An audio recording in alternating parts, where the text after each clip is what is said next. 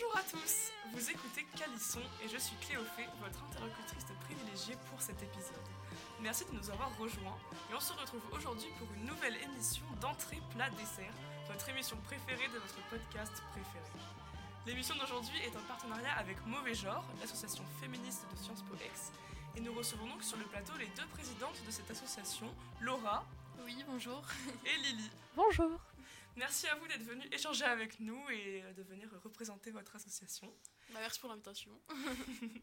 nous recevons également pour ce débat Jeanne, étudiante en deuxième année et membre du BDR, et Adrien, qui est membre du bureau de Calisson. Bonjour. Ainsi que Emma. Euh, l'invité surprise, bonjour. Voilà, Emma, l'invité surprise. Le thème de l'émission d'aujourd'hui, c'est le féminisme de manière générale. Euh, au début, la question que nous nous sommes posée chez Calisson, c'est peut-on être féministe et défendre le marché de la prostitution? Mais bien sûr, le débat reste assez libre et nous dériverons sur d'autres sujets relatifs au féminisme, au rapport au corps, etc. Donc je propose que nous commencions tout de suite cette émission avec un petit biais d'humeur qui nous servira d'entrée, présenté par Lily. On entend souvent ce classique adage selon lequel la prostitution est le plus vieux métier du monde. Et il est vrai que déjà au milieu des vestiges de la ville romaine de Pompéi, la maison close est un lieu immanquable. Plus tard, au Moyen Âge, la prostitution est aussi un sujet de débat public qui déchire ceux qui militent pour son interdiction et ses défenseurs. Quelques siècles passent, et au XIXe siècle, la prostituée trouve une place de choix dans la littérature européenne, avec la comédienne Coralie dans Les Illusions perdues de Balzac, jeune femme rêvant de théâtre mais héroïne de sa propre tragédie, puis avec la dévouée Fantine dans Les Misérables d'Hugo. La femme qui vend du plaisir fait rêver. Si aujourd'hui on préfère parler de travailleuse du sexe, le fait de livrer son corps au plaisir sexuel d'autrui en échange d'une somme d'argent perdure. La prostitution est donc, au-delà même du plus vieux métier du monde, un phénomène social de grande ampleur et un enjeu majeur pour comprendre la position sociale de la femme et de sa sexualité à travers les âges. C'est alors logiquement que les militantes féministes, c'est-à-dire les partisanes de l'égalité femmes-hommes et de la liberté des femmes dans la structure sociale, s'emparent de la question. Mais contrairement à des sujets qui les rassemblent, comme le droit à l'avortement ou la lutte contre les violences sexuelles et sexistes, la prostitution divise le mouvement féministe. Certaines femmes prennent la défense de cette pratique, considérant qu'elle résulte d'un choix éclairé de la part de celles qui l'exercent. La prostitution est alors décrite comme un empowerment de la femme moderne et indépendante qui décide de gagner de l'argent en maîtrisant, enfin, sa vie sexuelle. De l'autre côté, on condamne la prostitution, vue comme une énième objectification du corps de la femme au profit du plaisir des hommes. En effet, les propos et considérations misogynes sur le sujet ne manquent pas. Dégustons par exemple le mets quelque peu écœurant qu'est cette citation du poète Théophile Gautier au XIXe siècle. La prostitution est l'état ordinaire de la femme. Alors, la prostitution, profession ou exploitation? Peut-on lutter pour les droits des femmes, se battre contre les violences patriarcales et défendre cette pratique? Plus simplement, peut-on être féministe et défendre la prostitution? Merci beaucoup pour cette introduction euh, très claire. Bah, du coup, je, propose qu'on passe tout de suite euh, au débat. Euh, pour commencer, comment est-ce que vous définiriez le féminisme et, pourquoi vous vous définissez comme féministe? Bah, par rapport à ce qu'est le féminisme en général, c'est l'égalité et la nécessité d'égalité entre hommes et femmes. Alors pourquoi? On entend souvent pourquoi on ne parlerait pas d'humanisme dans ce cas-là? Parce que la balance, elle est déjà, elle penche déjà d'un côté malheureusement. Euh, donc il s'agirait de justement la remettre à niveau et dans ce cas-là c'est important de mettre en lumière le fait que les femmes donc doivent euh, gagner en droit, d'où euh, voilà, des dominations. je rejoins également cette définition, c'est le fait de c'est l'ensemble des mouvements qui permettent d'atteindre, j'espère, l'égalité entre les hommes et les femmes. Ensuite, Lily, tu nous as donné une bonne définition de, la prostitution finalement. Euh, quel est votre positionnement vis-à-vis de la législation de ce métier en France? Bah, En France, euh, bah, par rapport aux autres pays, par exemple, euh, nous, donc le recours à la prostitution, il est illégal, donc il y a une pénalisation des clients uniquement, et il n'y a pas de délit de racolage. Donc le racolage, c'est quoi? C'est bah, le fait d'aller vers le client, tandis que là, c'est les clients uniquement qui sont, qui sont incriminés. C'est pour essayer de lutter contre la prostitution sans comment dire minimiser le fait que la prostitution quand on est prostitué c'est pas forcément un choix. Euh, par exemple, je pense à l'immigration nigérienne, souvent c'est des femmes euh, à qui on, promet beaucoup de choses et euh, bah, dans leur pays d'origine et en fait quand elles viennent en France et bah, le métier qu'on leur vend c'est la prostitution pour qu'elles puissent payer leur loyer voilà Donc en France c'est comme ça. Après en Allemagne il y a les maisons closes qui sont, qui sont aux Pays-Bas aussi qui sont autorisées. donc voilà, c'est tout le débat. Est-ce qu'on met des locaux à disposition ou pas? Mais ça serait un petit peu, voilà, enfin en quelque sorte protégé. Donc mhm. voilà. Euh, bah, moi, par rapport au corps, euh, d'abord, je pense qu'il y a quelque chose qui est assez important dans le droit français, enfin, qui me semble être écrit, qui rejoint la prostitution, mais, mais, pas, mais pas que, et qui pose pas mal de, questions. C'est le fait que hum, le corps euh, humain, qu'il soit homme ou femme d'ailleurs, n'appartient pas, entre guillemets, à la personne et donc ne peut pas faire l'objet bah, soit de, de, vente, et ça, ça rejoint par exemple la vente des organes, c'est quelque chose qui n'est pas faisable en France, qui existe dans d'autres pays. Euh, mais du coup, ça rejoint aussi la prostitution de savoir est-ce qu'on a le droit de dire bah moi je mets au service mon corps ou pas euh, pour cette activité. Et en France, justement, bah, on ne donne pas ce droit. Euh, donc voilà, c'est là où est tout le débat. Moi, je suis plutôt d'avis de. Hmm, c'est à la fois une bonne chose d'avoir ce genre de législation parce que ça évite quand même des débordements qui peuvent être assez importants au niveau de la, du corps, mais c'est aussi à considérer le, parfois la volonté de certaines personnes de, vouloir faire usage de, leur corps comme, ils l'entendent aussi. C'est toute la question un petit peu de la, du, du libertarisme, des, lois très libertaires ou non. Euh, Et euh, justement, le fait que ce soit pas encadré en France, je pense que ça pose un problème pour euh, la protection sociale. Et je pense que c'est très important que les femmes, et pas que les femmes au niveau de la prostitution, soient protégées. Je pense que c'est un problème qui doit être réglé. Mm. Oui, je rejoins enfin cet avis-là, puisque tous les témoignages qu'on a euh, des prostituées et des travailleuses du sexe en général, euh, ou travailleurs du sexe, et bah, c'est cette idée-là, c'est qu'il y a zéro protection. Euh, donc, on a, par exemple, on sait que certains ou certaines n'ont pas le choix, mais bah, on ne, ça vient pas à l'idée de protéger ces personnes, parce que bah, quand, par exemple, on se prostitue, bah, il y a plusieurs choses, enfin, il y a plusieurs dangers qui, se, qui peuvent être, qui peuvent être présents. C'est, par exemple Enfin, il y a des filles qui se font tabasser, euh, mm. Euh, ou alors qui vont rendre le service euh, demandé mais qui vont pas être payées, ou alors, mm. ou alors on, va, on va user de leur corps, c'est-à-dire qu'on va voilà, les utiliser comme des. Enfin, pire que des objets, c'est-à-dire que bah, à la fin il y a du sang, et etc. Et bah, pour autant, la, fin, la fille, on va, elle va pas être. voilà, elle n'aura pas de soins ou, ou quoi que ce soit. Donc ça, ça pose problème parce que c'est les seuls proxénètes qui sont derrière ça et les proxénètes, c'est pas vraiment les personnes qui s'occupent euh, du bien-être euh, des prostituées. Pour eux, c'est vraiment, euh, bah, voilà, c'est une marchandise. Donc tant que ça fonctionne.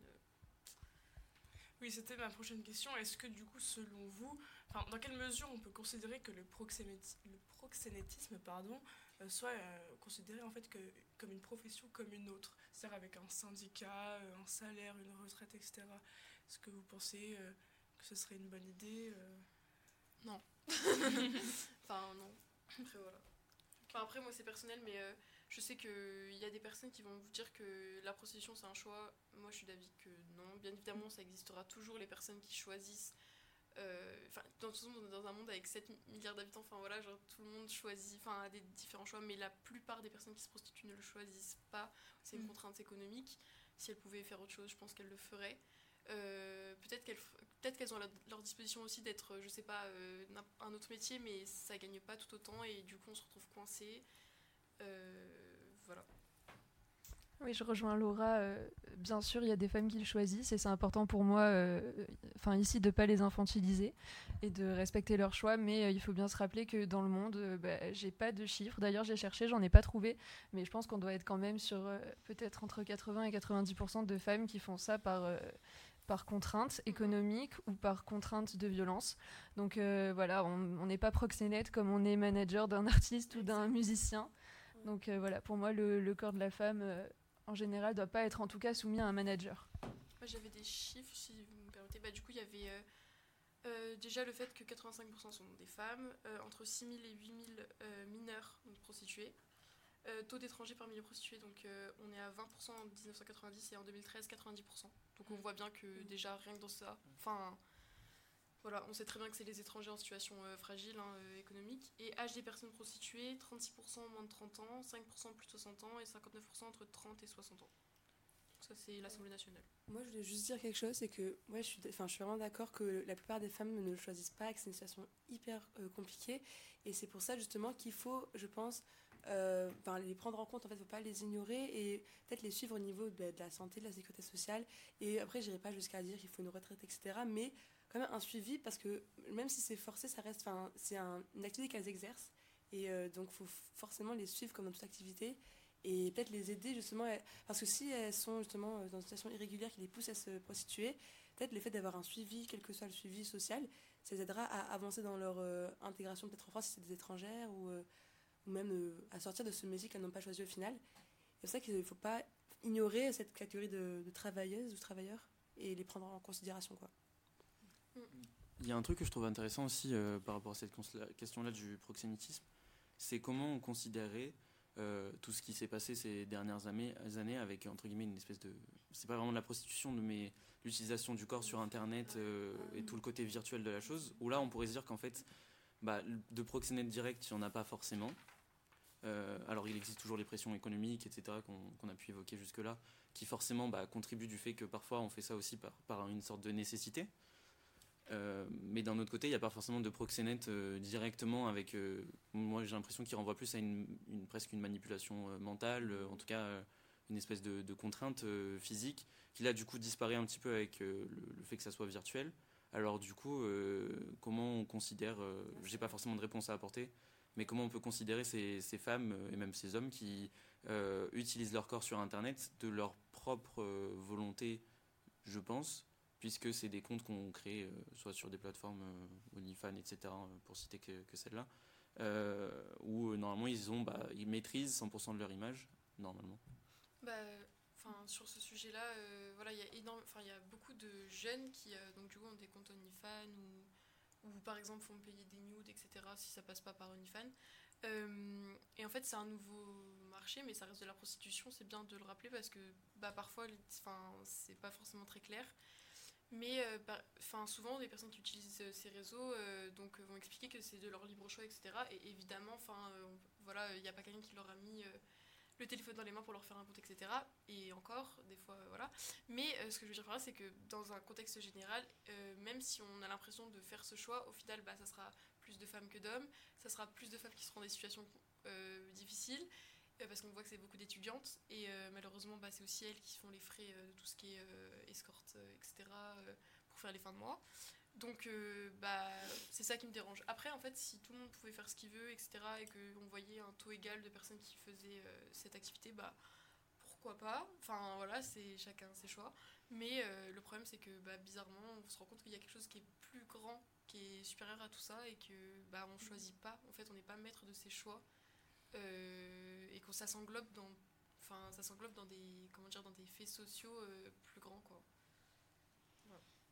et euh, je pense que de ce fait la prostitution devrait être plus éclairée euh, justement pour ces personnes qui qui sont forcées et euh, d'ailleurs on a les pro-sex c'est un terme qui, qui, est utilisé par euh, certaines féministes pour insister justement sur cette idée de choix Euh, de montrer que les prostituées peuvent exercer ce métier, euh, soient libres de disposer de leur corps.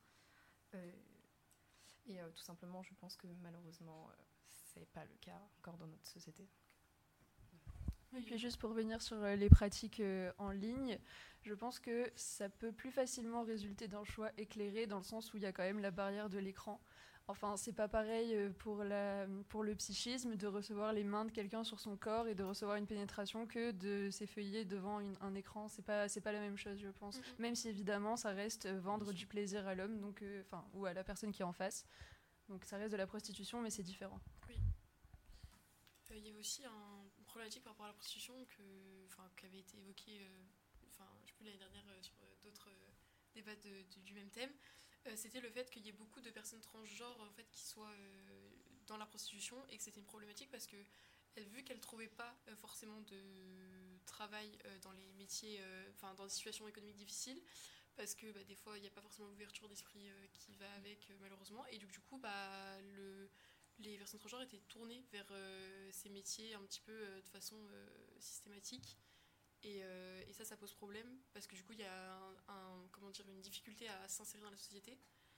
Euh, parce qu'il faut rappeler que la prostitution, c'est quand euh, même quand on dit c'est un des plus vieux métiers du monde, c'est aussi un métier marginal. C'est ce qu'on appelle les personnes marginales dans bah, tout ce qui est littérature française, etc.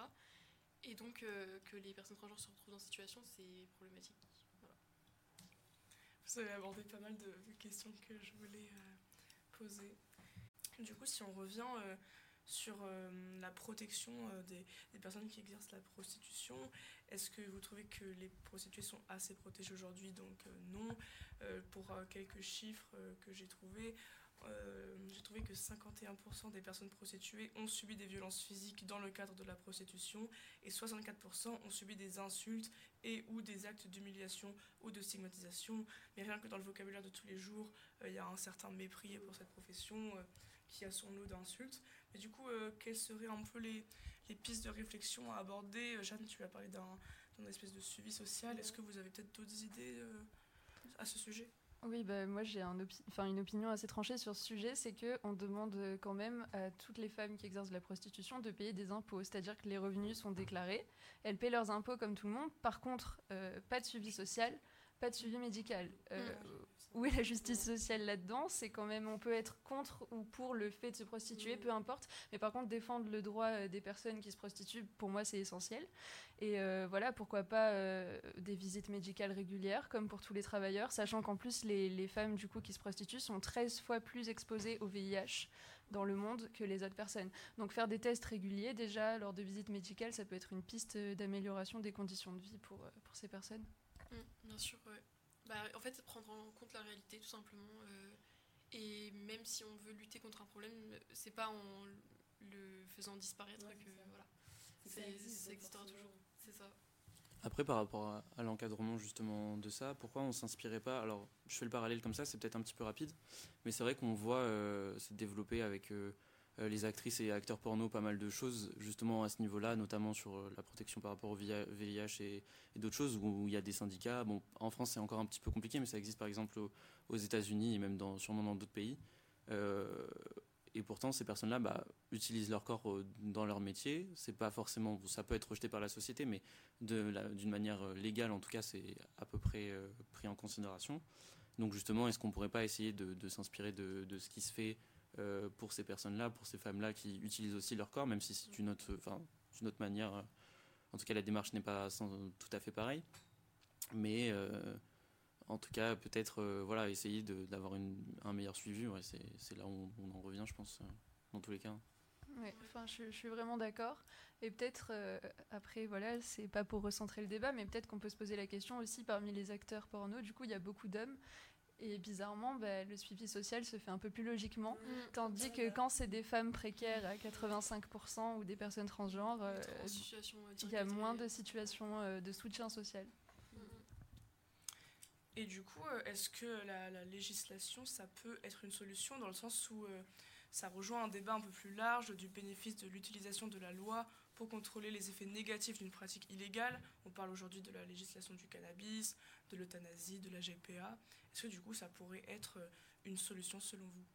Bah, par exemple, euh, je pense par rapport au débat sur le cannabis, euh, si demain donc le cannabis, et c'est aussi un parallèle avec la prostitution, hein, si demain donc le cannabis était autorisé, ça aurait comme conséquence directe que bah, aujourd'hui les personnes qui bénéficient du, de vente de cannabis, alors évidemment il y a, y a, les gros qui font que qui, qui récupèrent le, la, plus grande part donc, dans ce marché-là, mais il y a aussi plein de plus petits revendeurs ou qui ont d'autres rôles euh, dans ce marché-là qui font qui, ça peut leur permettre d'avoir des revenus qu'ils n'auraient jamais pu avoir.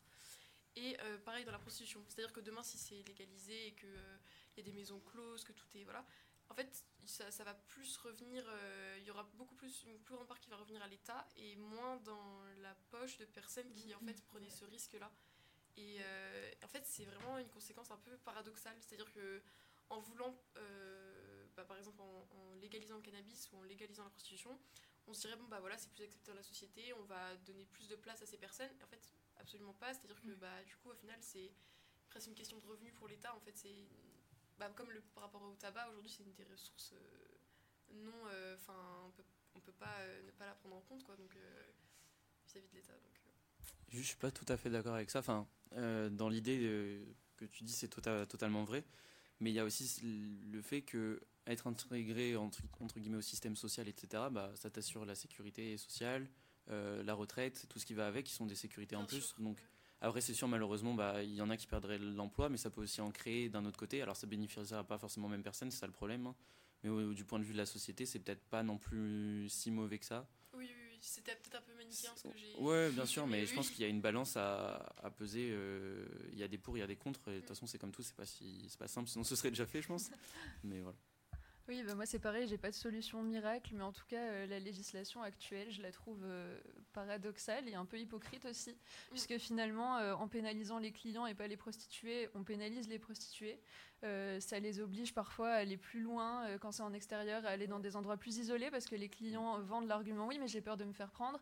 À ce moment-là, il y a plus de violences sexuelles. Euh, c'est aussi oui, mais moi je paye, je risque de me faire prendre, donc enlève la capote, donc exposition aux, aux IST.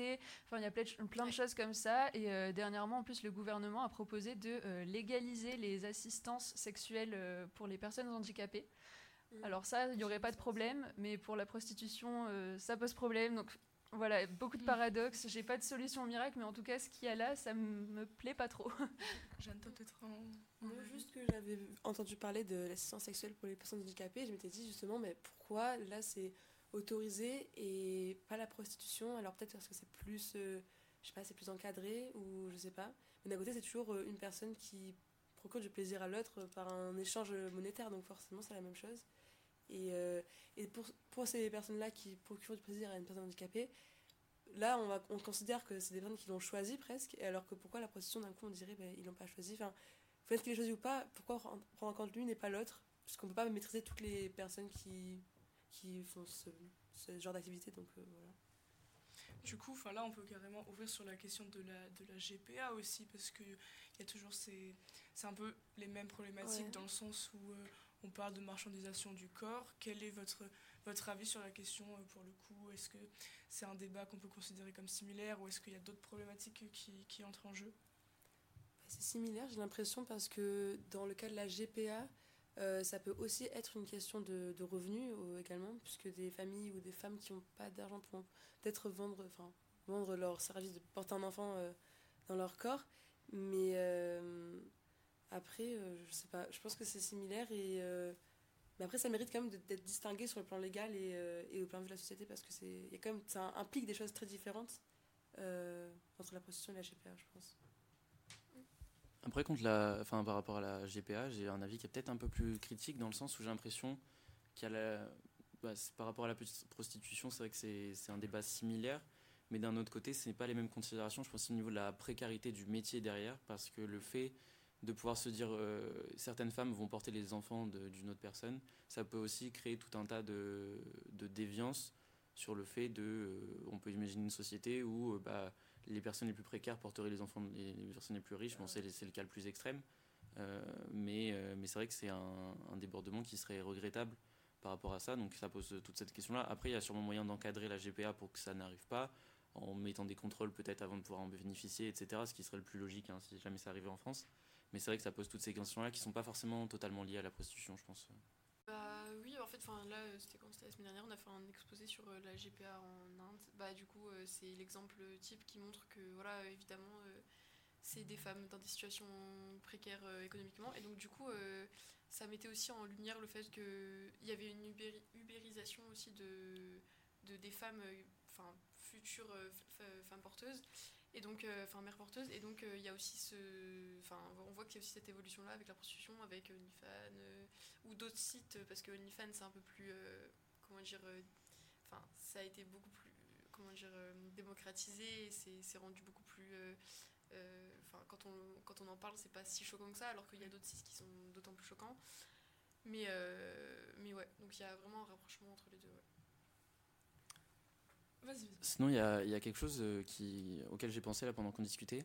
C'est euh, tout ce qui se passe euh, dernièrement par rapport au sugar daddy et sugar mommy aussi. Qui en vrai, c'est un sujet qui rejoint la prostitution. Alors indirectement, puisque souvent c'est pas de l'argent directement euh, qui est fourni et c'est pas dit et c'est vendu justement comme n'étant pas de la prostitution. Mais ça touche pas mal les jeunes, notamment des jeunes femmes, soit qui veulent bah, bénéficier d'un train de vie plus élevé que le leur ou en tout cas avoir des contreparties bah, financières dans le sens où c'est souvent des vêtements de marque, etc., ce genre de choses qui sont donc payés par ce qu'on appelle un sugar daddy dans le sens où contre souvent bah, des relations sexuelles, ce qui n'est pas dit explicitement sous, directement, mais ce qui est sous-entendu. Et ça pose toute, toute une question, notamment puisque il y a pas mal de choses euh, sur TikTok là dernièrement où c'est beaucoup remonté dans les, dans les trends et les actualités, etc. Et qui a fait que ça, a monté en popularité, ça a eu beaucoup de, visibilité. Et hum, j'ai un petit peu l'impression que de ce fait, si on, même si on réglait le problème de la prostitution qui existait au préalable euh, en la légalisant ou en mettant un, système euh, plus, encadrant pour ces femmes-là, est-ce qu'il n'y aurait pas un marché parallèle encore euh, sur des contreparties qui ne seraient pas forcément financières, euh, en tout cas monétaires, et qui seraient toujours de la prostitution, euh, on veut dire, sur, sur un ancien modèle du coup Bah si, évidemment. Enfin, il n'y a, a, presque pas de, surprise quoi, en fait, de suspense, parce que de toute façon, enfin même si on autorisait enfin déjà rien que le fait que oui il y a de la protection sociale et évidemment c'était nécessaire etc mais comme on le voit par exemple je sais pas aux États-Unis il y a des il y a des manières de se couvrir mais vu que ça implique d'autres sacrifices, et bah on, on, enfin, on essaye de pas l'avoir cette couverture sociale parce que bah, enfin, je sais pas comment expliquer. Il y a des personnes qui font un calcul et qui se disent bon bah en fait moi je préfère ne pas être couvert et avoir plus de bénéfices. Et en plus avec le modèle, euh, enfin si jamais ça, serait autorisé avec le modèle qu'on a euh, récent que ça n'a pas été, on sait que c'est possible. Donc quelque part, euh, si, ouais, oui, ça serait, il y aurait forcément un marché parallèle, oui. Bah voilà, un débat envolé finalement, va toujours la même question de, des effets positifs et négatifs d'un encadrement. Euh, dans tous les cas, il n'y a pas de solution miracle. Mais euh, enfin moi, je pense qu'on peut mettre ce sujet en lien avec euh, la défense des droits du corps de la femme aujourd'hui, parce que voilà, c'est aussi une question du, rapport au corps de la femme et, le fait que c'est son droit de, de disposer d'elle-même aussi dans un sens. Euh, donc selon vous, quel est le rapport au corps des femmes aujourd'hui? Est-ce qu'elles ont plein droit sur leur corps? Est-ce que leur rapport est assez libéré? Ou est-ce qu'elles subissent encore des tabous, des injonctions? Enfin, vous voyez certainement où est-ce que je veux vous emmener. Mais euh, Question rhétorique un peu. Mais, oui, oui, voilà. Mais, oui. bah oui, non, franchement. Enfin, après, voilà, évidemment, c'est important de le souligner justement.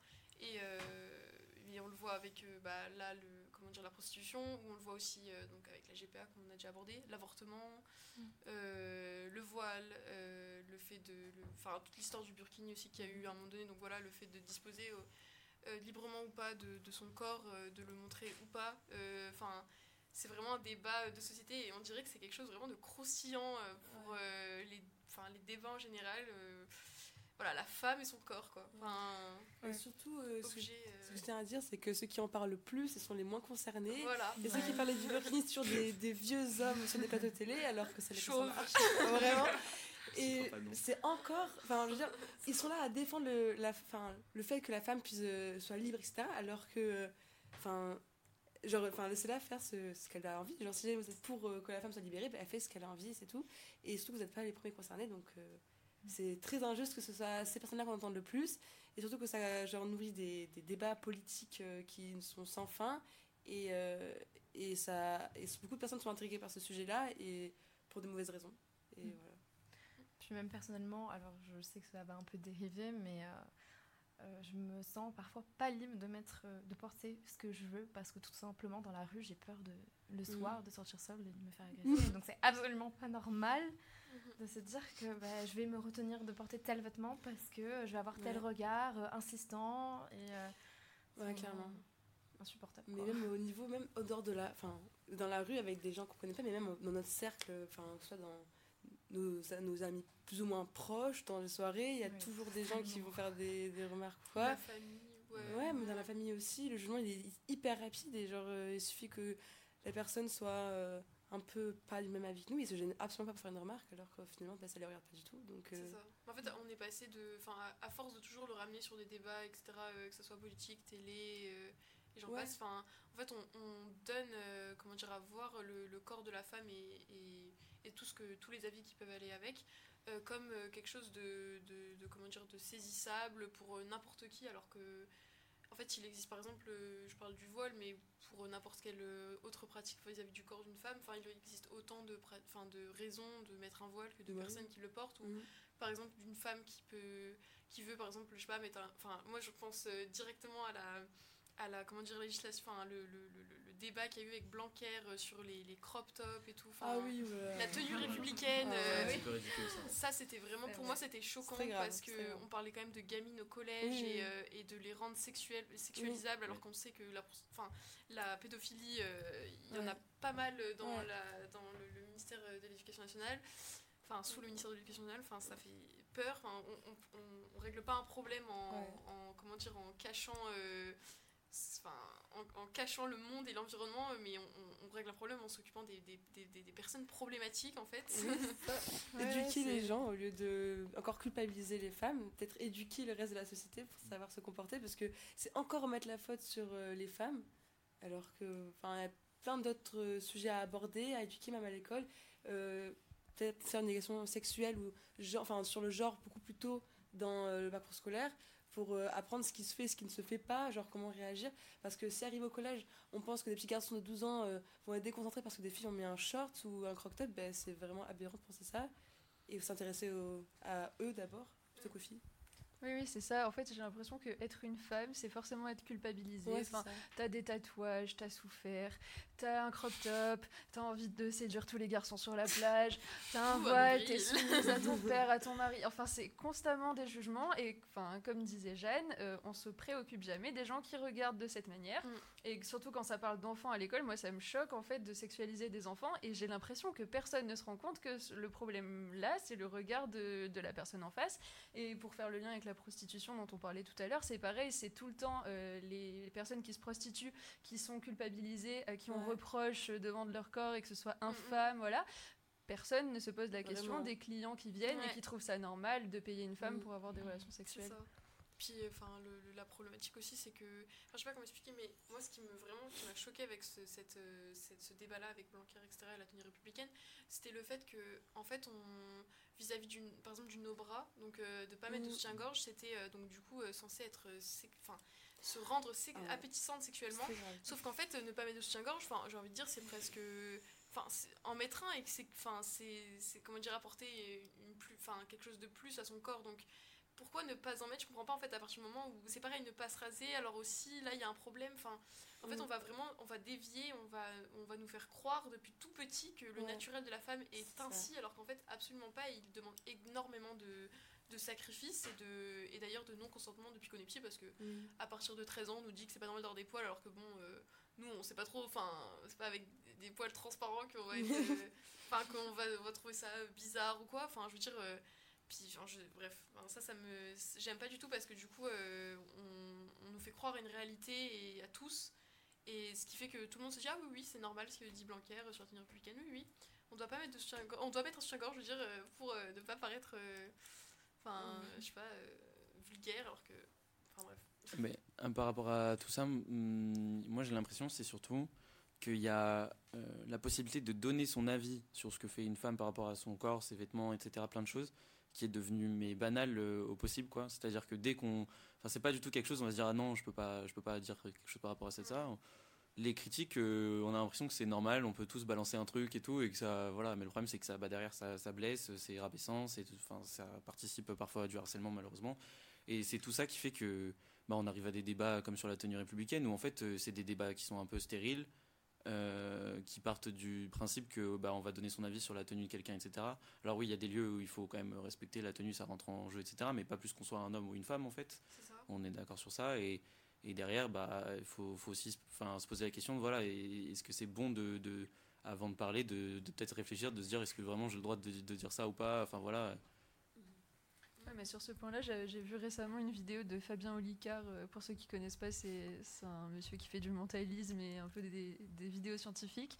Et il disait que justement, quand il invitait des hommes, euh, les commentaires portaient constamment sur, euh, voilà, sur euh, le contenu de la vidéo, en fait. Et quand c'était une femme, ben, ça critiquait Oh, elle est niaise, oh, elle est provocante, Alors, elle est machin.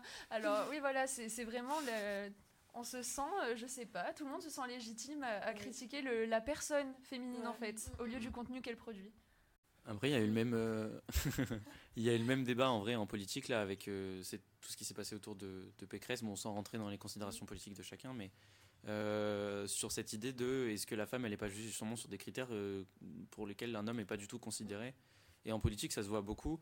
Euh, j'avais lu un article, je crois, où c'était euh, sur euh, les conseils qu'avait donné euh, Ségolène Royal à Valérie Pécresse parce que étant des femmes, elles s'étaient enfin elles, elles appelées pour avoir des conseils de commencer quand tu es une femme de, de, de participer à une une, une élection présidentielle, voilà, c'est ça. Et, euh, et Ségolène Royal lui avait dit euh, il faut que tu mettes des vêtements euh, le plus basique possible et le moins féminin possible, etc. C'est pour ça d'ailleurs souvent je pense qu'on remarque euh, des tenues euh, avec euh, chemise, tailleur, etc. Enfin, qui sont des te- tenues souvent qui se rapprochent de celles des hommes aussi en, réalité. hein. Euh, en politique, on voit souvent les femmes être, euh, du coup, comparées à des hommes, ça peut arriver, on l'a vu avec Marine Le Pen, etc. Je pense sûrement euh, à cause de ça. Et ça a un peu relancé ce débat sur le fait que, bah, ouais, est-ce qu'on n'a pas des critères qui rentrent en con- considération qu'on n'aurait pas si c'était un homme? C'est un petit peu dommage, je pense, de, résumer à ça. Après, il y a sûrement un travail, euh, notamment sur l'éducation, c'est ce qu'on disait tout à l'heure, à faire et à, réfléchir en tout cas à ces problématiques-là pour essayer de, bah, mieux agir quoi, dans ces situations-là. hein. C'est c'est le but. hein. Oui, c'est ça. Et puis même euh, au-delà du milieu un peu restreint de la politique, euh, sur le marché de l'emploi, ça se voit. Enfin, on est tous en train de chercher un job étudiant. Les garçons vont à leur entretien, euh, bon, petite chemise, ça passe. Et nous, il faut réfléchir à la taille de la jupe, à si le pantalon sera pas trop masculin, s'il faut mettre des talons, si le décolleté sera pas un peu trop profond. Enfin, je veux dire, on n'a pas envie de se prendre la tête avec tout ça à 18 ans. Enfin, moi, j'ai pas envie de ça. Et j'estime que ça change pas ma capacité à travailler dans un magasin. Et enfin voilà, et au final, ce qui me gêne en plus, c'est que ah ben on voit tes seins, alors t'es pas compétente, ou alors c'est vulgaire, c'est provoquant. Finalement, ben, ça veut dire que le corps de la femme est une honte en soi. En fait, Euh, c'est limite un péché d'avoir des seins alors qu'on est né avec. Enfin, je, je trouve ça ridicule.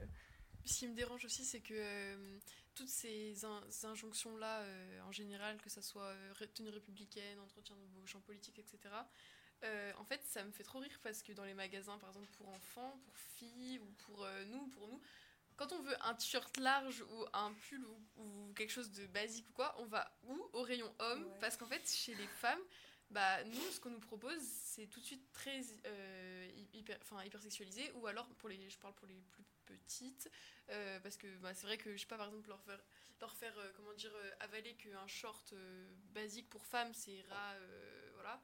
Les fesses, enfin, je suis désolée, mais à 7 ans, bon, on peut comprendre, tout le monde peut faire ce qu'il veut, mais on n'est pas obligé de leur faire euh, admettre que c'est la norme.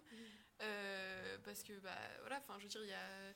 Enfin, pour jouer, c'est pas non plus hyper pratique, par exemple, mais euh, je sais pas, genre, ce genre de choses, c'est, on voit bien où il y, a la- il y a un fossé entre l'injonction et ce qu'on nous demande aussi dans les, enfin ce qu'on nous propose aussi dans les magasins, et c'est là où en fait on voit que c'est vraiment très pervers parce qu'en fait c'est, alors essaye de faire au mieux avec ce que t'as pas, parce que du coup, euh, voilà, c'est, enfin et du coup bah si t'es pas contente de ce que t'as dans les magasins, bah va chez les hommes, donc euh, là c'est hyper pervers aussi parce que du coup euh, bah, par rapport au genre, enfin voilà, genre euh, je comprends pas trop. euh, si on se sent femme, par exemple, de ne pas pouvoir euh, trouver ce qu'on veut euh, dans le rayon pour femmes, quoi, par exemple. Je suis désolée, je vais devoir vous interrompre. Je pense qu'on pourrait parler de ça pendant des heures et des Et oui. heures. Mais euh, il est l'heure de passer au dessert, c'est-à-dire à, à vos recommandations en lien avec euh, le thème du féminisme, euh, j'imagine, ou de la prostitution. Enfin, je vous laisse euh, f- partager ça à nos auditeurs. Euh, donc moi je vous recommande le compte Instagram même pour Cool Kids féministes. Euh, c'est Anna Toumazov qui, qui a d'ailleurs lancé le hashtag Sciences Sport l'année dernière, donc je pense que vous vous devez connaître et je vous recommande. Ensuite, moi, je voulais vous recommander une petite chanson, c'est Salope de Big Flo et Oli par rapport du coup euh, à la prostitution. Et je pense que c'est euh, un texte poignant sur le quotidien des, femmes qui se prostituent et ça permet un peu de, sortir du jugement et de se mettre à leur place en fait. Et euh, bon, je sais que Big Flo et Oli sont pas toujours très appréciés dans le milieu du rap, mais en tout cas, ce texte-là est vraiment incroyable et je vous conseille vraiment d'aller le voir. Moi, j'avais une recommandation d'une série, donc c'est Sky Rojo. C'est l'histoire de trois prostituées donc, euh, qui sont dans, une, euh, dans, un, dans un club de striptease et en fait euh, qui, qui essayent de, justement de s'enfuir de ce club-là parce que donc, ça se passe en Espagne. Et parce que bah, c'est compliqué et, elles en ont marre. En plus, il y en a une qui apprend que sa mère en fait l'a foutue là-bas et qu'elle a choisi de la mettre là-bas, elle l'a vendue quoi. En fait, elle, elle croyait qu'elle savait pas du tout, etc. Enfin bref. Mais en tout cas, c'est une super série, déjà sur l'amitié aussi en général, entre, entre filles, ce qu'on voit pas souvent. hein. Euh, voilà, donc euh, franchement, je la conseille à fond, elle est sur Netflix. Et il y a aussi un compte Instagram qui s'appelle exotique.cancer. Et c'est euh, en fait des, comment dire, des caricatures euh, sur euh, la prostitution euh, assez ironiques. Bon, après, je préviens, c'est un peu. comment dire, enfin, faut pas être fragile, quoi. Mais des fois, il y a des trucs un peu, voilà. Mais c'est drôle, franchement, c'est drôle. Et c'est donc destiné à des prostituées et fait par des prostituées. Et moi, j'ai deux recommandations. La première, c'est une musique, enfin, oui, un, un son, de Giorgio qui s'appelle Zetlana et Mayakovsky. Et c'est aussi, ça raconte le parcours d'une prostituée qui est étrangère, qui vient en France et euh, qui, qui fait ça clairement parce qu'elle a des problèmes d'argent, etc. Et on voit le côté de- du client et de la prostituée et c'est hyper bien écrit. Et après, j'ai un autre, euh, une autre recommandation qui est un peu plus, enfin, pas seulement pour la prostitution, mais un peu plus large. Et c'est un, c'est un film qui s'appelle Delphine et Carole Insoumise. Et je suis allée le voir avec euh, Mauvais Genre et la madame euh, Roxane Anadim, mardi. Et c'était euh, hyper intéressant. C'est sur euh, deux femmes qui ont été vraiment des pionnières dans, euh, ce soit dans le cinéma en France et sur le féminisme, et dont on n'entend jamais parler, qu'elles sont vraiment pas connues alors qu'elles ont fait des, choses incroyables. Et euh, juste, ça m'a vraiment inspirée. Et puis j'ai vu qu'elles faisaient des. Lançaient des projets et, des, et des façons d'être. euh, de revendiquer féministe qui étaient vraiment euh, super et que à notre époque, enfin j'ai l'impression que à notre époque, euh, on n'arrive pas à faire aussi bien qu'elles tellement elles étaient à fond et vraiment c'est hyper bien fait et c'était réalisé par la petite fille de d'une des deux femmes, voilà. Merci beaucoup pour ces recommandations qui sont très variées en plus, euh, c'est trop cool. Et du coup, petit instant promo pour Mauvais Genre peut-être. et quels sont vos futurs événements avec euh, l'asso C'est le moment de- d'en parler peut-être? Alors, euh, bah, on est en cours de, de, pré- c'est en cours de préparation parce que euh, on a eu déjà un peu, enfin voilà, on a eu du mal à, à se re- tous se rejoindre et tout. Parce Ouais, que, puis on a une nouvelle euh, responsable de la mission égalité Voilà. avec qui on a envie de, de collaborer. Elle est Mm. vraiment incroyable. Si jamais Et elle ça, passe par génial, là, ouais, ouais. cœur, cœur. Et du coup, on, on a plein de projets du coup avec elle de conférences. également pour le 17 mai, on voudrait faire un peu des stands. Voilà, mais on vous tiendra au courant. Vous pouvez nous suivre sur le compte de MG. Je voulais juste finir avec une petite phrase, c'est que bah, la, 'fin, la prostitution, c'est aussi euh, ce qui a permis aux femmes de s'émanciper au début, parce que les prostituées, c'est les premières féministes en quelque sorte, puisque du coup, c'est elles qui... euh, Enfin, c'est par ce métier-là que, que ça leur a permis de, de- de s'émanciper des hommes et d'avoir un, une, euh, comment dire, euh, un plein, enfin, un plein pouvoir sur leur euh, compte euh, bancaire. Euh, donc voilà. Bah, merci beaucoup pour ce petit mot de la fin. Bah, merci euh, vraiment pour ce débat qui était très riche et très intéressant. Euh, merci d'être venu représenter votre association Mauvais Jour du coup. Merci à Jeanne, merci à Adrien, merci à Emma d'être intervenue. C'est vraiment un plaisir de vous recevoir euh, sur le plateau de Calisson. Merci Cléophée. Et merci à nos chers auditeurs d'être restés jusqu'à la fin. N'oubliez pas de nous suivre sur Instagram, Lucas Lisson, c'est très important. Et on se retrouve la semaine prochaine pour une nouvelle émission. À bientôt Au revoir.